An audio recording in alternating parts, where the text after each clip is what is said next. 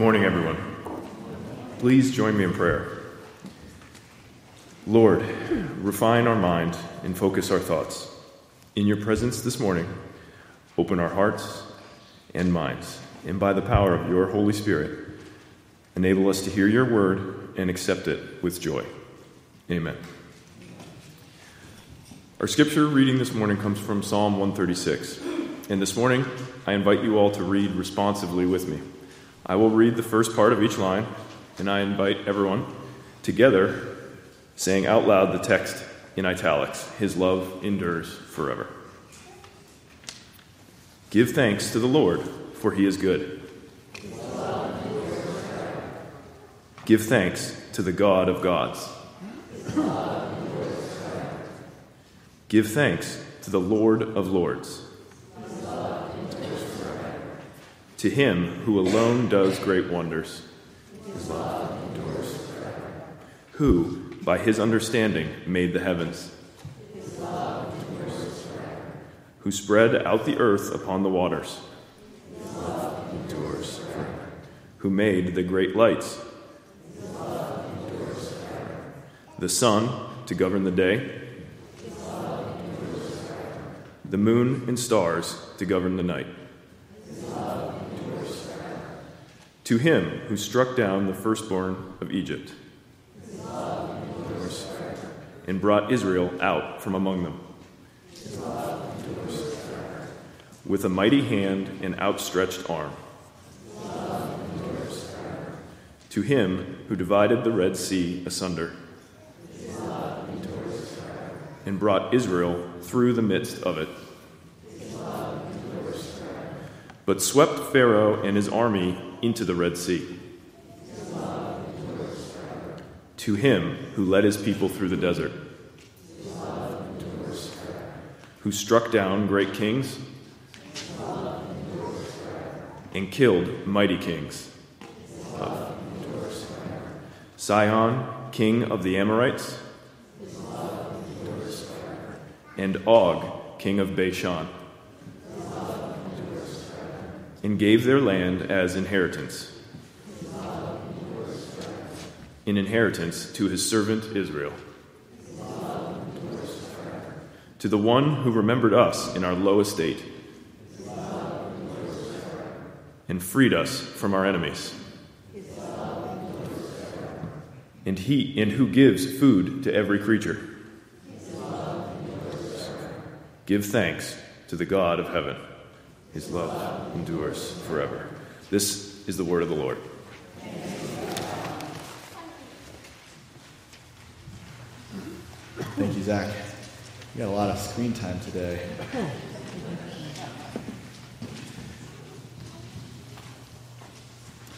And about Thanksgiving, of course, this is a classic Thanksgiving psalm. It's very well known, probably frequently used by Jews in worship. And the reason that I ask you to read this responsively is because, as far as we know, in ancient Jewish worship settings, they would have read it the same way. They would have read Hebrew instead of English, but the way we read it is probably how they read this thousands of years ago in ancient Hebrew worship settings. Give thanks to the Lord, our God and King.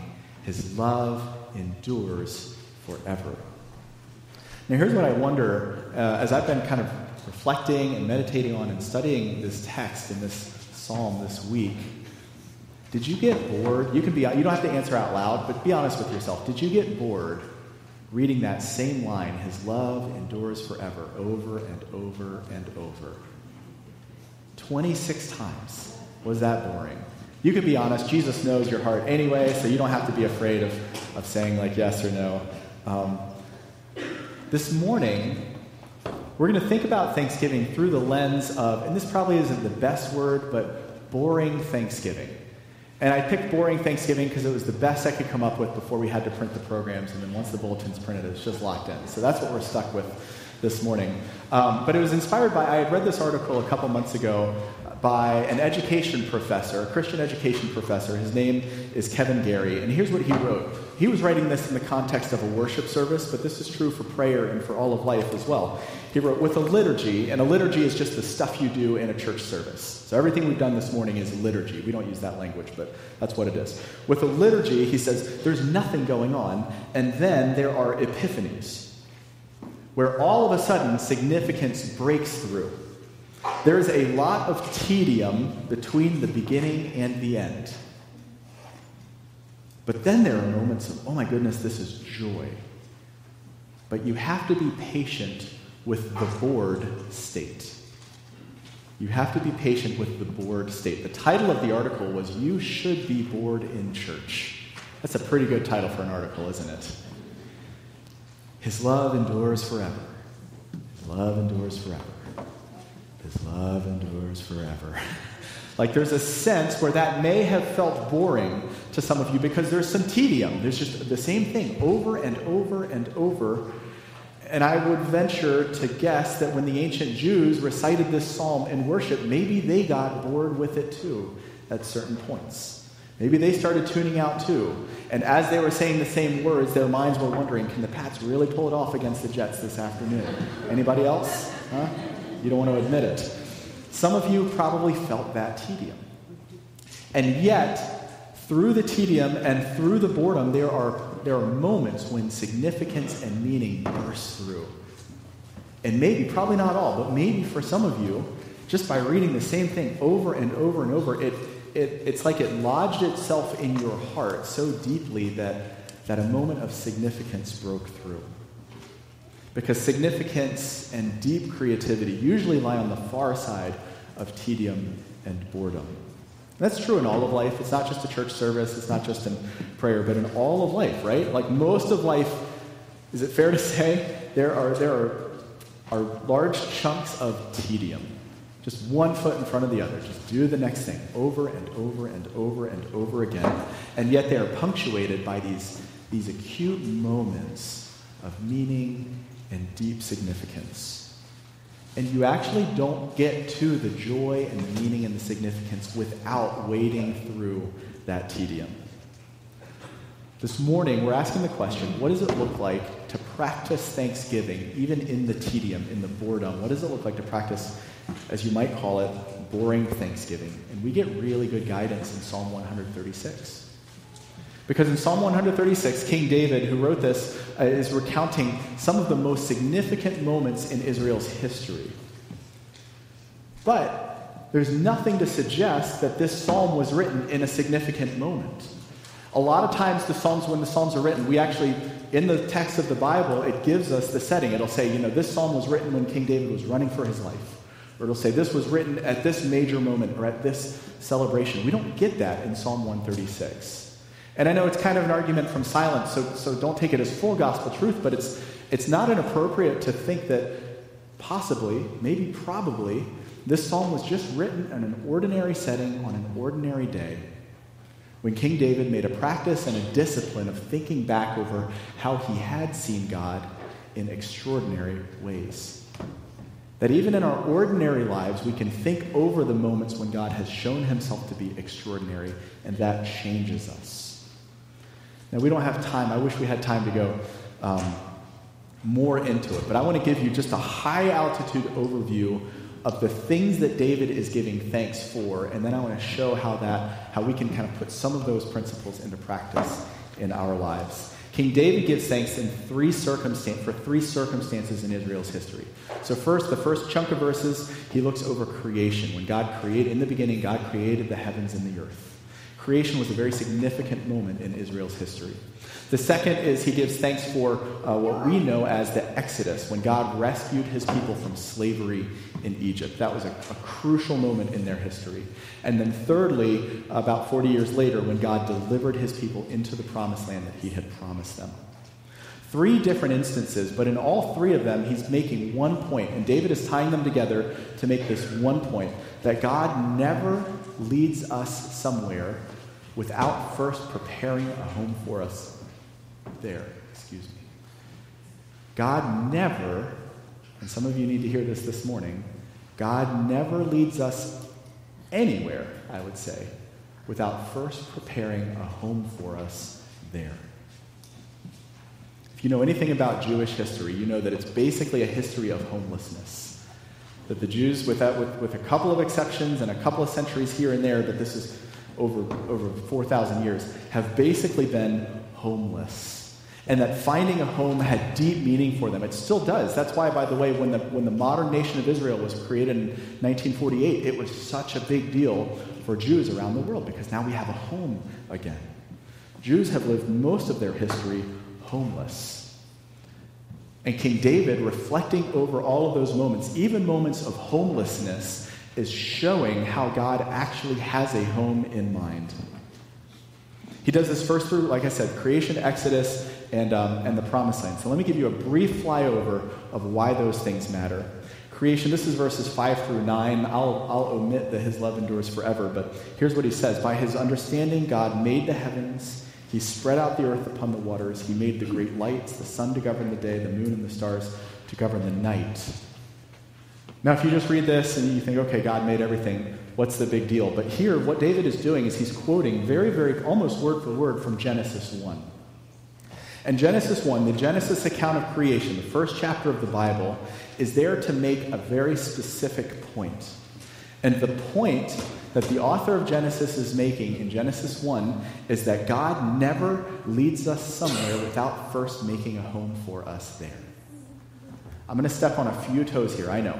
But let me just say this. Genesis 1 was not written to give us a scientific account of how exactly God made everything that he made. A lot of times, this is actually a very modern question. It's only been the past 100 or 150 years that humans have looked at Genesis 1 and tried to figure out, well, did God make everything in 6 literal 24-hour days, or was it more metaphorical? Was it literally just 6,000 years ago, or is the language more figurative and poetic? That's a very new question. Ancient Hebrews would have never even asked that question. Here's the point that Genesis 1 is trying to make. And I should have printed this in the program, and I just forgot. But imagine with me, there are 6 days of creation. So if you arrange the 6 days into 2 columns with 3 rows each, you have day 1, 2, and 3. And then right next to those corresponding days 4, 5, and 6. So day 1 and 4 correspond. Day 2 and 5 correspond. And day 3 and 6 correspond. And day 1... God creates, it says, the heavens and the earth, a vast expanse. In day 2, God separates the heavens from the earth, but at that point, the earth is just water. There's no dry land.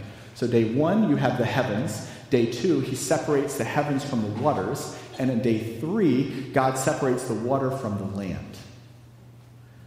Now, correspondingly, in day 4, what does God create? The sun, moon, and the stars. He's populating that environment he created. In day 5, God creates what? Birds and fish to populate the heavens and the sea that he had created 3 days prior. And on day 6, God creates animals and humans to populate the land that he had separated out on day 3. Genesis 1 and the creation account is making not a scientific point, but a deeply personal and theological point for a Jew. Because for a Jew whose whole existence has been nothing but homelessness, God is saying, I have made you a home, and I don't create a person or a thing without making a home for it first. When you're homeless, that's deeply meaningful. To know that I may not see it right offhand, but God has a home for me. That's deeply meaningful. And David, to his people, is calling that into their memory, saying, remember, no matter what goes on, even when life feels ordinary, God is doing something, even if you don't see what he's doing. So give thanks, for he is good. His steadfast love endures forever. That's the creation. Then David reminds us of the Exodus. This is about 1400 BC. This is historical, verifiable fact. The Jews were slaves in Egypt. Every historian basically agrees about this. And in 1400 BC, very dramatically and miraculously, God leads his people out of slavery, out of Egypt. Now, there were points in that story of the Exodus, and this is where I wish we could get deeper, and I could show you those specifics in Exodus. But there were points when the Jews were pretty sure that God was not leading them from into freedom, but to a sure death and slaughter. And yet they did get out. Even when they didn't see it and they didn't see how it was possible, God made a way. That's what David is pointing out in verses 11 through 15 here. He brought Israel out from among Egypt with a mighty hand and an outstretched arm, to him who divided the Red Sea asunder and brought Israel through the midst of it, but swept Pharaoh and his army into the Red Sea. Those are the bad guys. Even when things looked like they could not get any worse, God cares for his people and is working on their behalf to bring them home. Lastly, David recalls the Israelites finally getting to the promised land that God had promised them. This is verses 17 through 24. It says, God struck down the great kings and killed the mighty kings. So again, those are bad guys in context. We have to explain that. Ancient Jews just knew this. He gave their land as an inheritance to his servant Israel, to the one who remembered us in our low estate and freed us from our enemies. This is the denouement, right? This is the place where the whole knot gets untied, and we see that God has been working all along, even if the Jews didn't understand how. Even if they've been homeless for as far as they can remember, David is saying God is working, and he has a home and a plan and a place for you. In Psalm 136, what is David doing? He's reminding his people, God's people. It says, remember, it doesn't matter when times are good, when times are bad, when times are extraordinary, and when times are very, very ordinary and boring. Give thanks to the Lord. Give thanks to the Lord, for he is good. His steadfast love endures forever. This is a teaching tool to say that no matter what, no matter when, no matter how, whatever is going on in your life, give thanks to the Lord, for he is good, and his steadfast love endures forever. Forever. So as you, we're not talking about ancient Jews here, but we're talking Middle Street Baptist Church in 2022, as you look back over your history and your life, where do you see God's faithfulness? That's what Scripture wants us to consider. There may be times in your life when it was very obvious what God was doing, and there may be times where you still don't know what God was doing. There may be times that it was a complete surprise, and there may have been times when you saw it coming. But where do you see evidence that the same truth that was true then is still true now? That God never leads us somewhere without first making a home for us. He's taking us somewhere, even if we don't see where. Let me share one example from our life. This is just testimony. This is just how Jamie and I have seen God's goodness in our life. So most of you, I think, know, especially Jamie, my wife. Jamie has a genetic illness called cystic fibrosis, and we're really grateful to live near Boston, where she gets awesome care. And one of the ways that she gets great care in Boston, obviously the hospitals in Boston are phenomenal, but there are a lot of research firms and pharmaceutical companies working on cystic fibrosis drugs that are located in Boston. So just having those local connections really helps. I think this is 2014, maybe 2015, 8, 9 years ago, something like that. Jamie qualified for a drug trial, a new drug that they were researching. They didn't know if it was going to work, and Jamie qualified. Now, I don't know if any of you have ever done a drug trial, but when you enroll, there's a lot of tests that they have to run just to make sure that you're the right this, that, and the other, and that your numbers and your symptoms. And in Jamie's case, they had to make sure she actually had the same genetic mutations that they were testing for. So she qualified for this study. We're getting ready to go through all of these tests. There are also a lot of rules, just rules about drug trials, because it's a new med. They don't know how it's going to affect you. So, like for instance, with this drug trial, you absolutely could not get pregnant because they didn't know how that drug was going to affect a baby in utero that wasn't born yet. So Jamie qualified for this study, and we were thrilled, because with CF it's such a devastating illness, and anything we can do, we're so excited about this. And she starts going through the routine tests, just all the administrative, dotting their I's and crossing their T's, and then we found out that actually she was disqualified because 20 or 30 years ago a geneticist had made a simple administrative error. So we went from being just absolutely elated that she had qualified for this drug study that we thought was really going to help, to devastated. It's worse to be accepted and then disqualified than it would to just not qualify in the first place. you get like just the deep disappointment we're feeling in that moment. And we really struggled with this. I think this is maybe 2014. I think it's 2015. Well, in 2016, Elliot, our first daughter, was born. In 2018, Jamie qualified for a second drug trial. And the second drug trial she qualified for, she got the very last spot in the country, and only because somebody else backed out. And in that second trial, there was a 50-50 chance that she would get either the drug or a placebo, and yet within a week of taking that, whatever it was, we didn't know, Jamie said, "I've never felt this good in my life." I remember she told me, "This is the first time I've been able to walk up a flight of stairs without losing my breath." It was sheer miraculous. There's no other explanation for it. So clearly she got the drug, not the placebo. And it's actually been such a successful drug that the drug company brought it to market, and now it's been life-altering for thousands, maybe tens of thousands of patients worldwide. Now, when Jamie was disqualified from the first study, we were not giving thanks, I can assure you. We were not giving thanks. And yet, had she been a part of that first drug trial, we wouldn't have been able to have Elliot, because remember, you couldn't get pregnant on that drug. Had she been a part of that first trial, she may have gotten a trial drug and she may have gotten a placebo, but it really wouldn't have mattered because that drug didn't do anything. They quickly scrapped the project.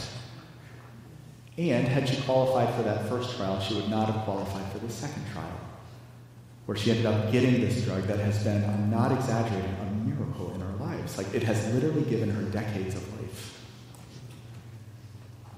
When Jamie was disqualified from that first trial, we were not giving thanks. Now, we look back at the process and at that disqualification, we give thanks. For the Lord is good, and his steadfast love endures forever. That even when you're homeless, God is making a home for you. Even when there's no possible way that life can work out, God is working in the background in ways that we just have no idea about, you see? So give thanks to the Lord, for he's good. Whether your circumstances are good or not, the Lord is good. And we can give thanks because his steadfast love endures forever.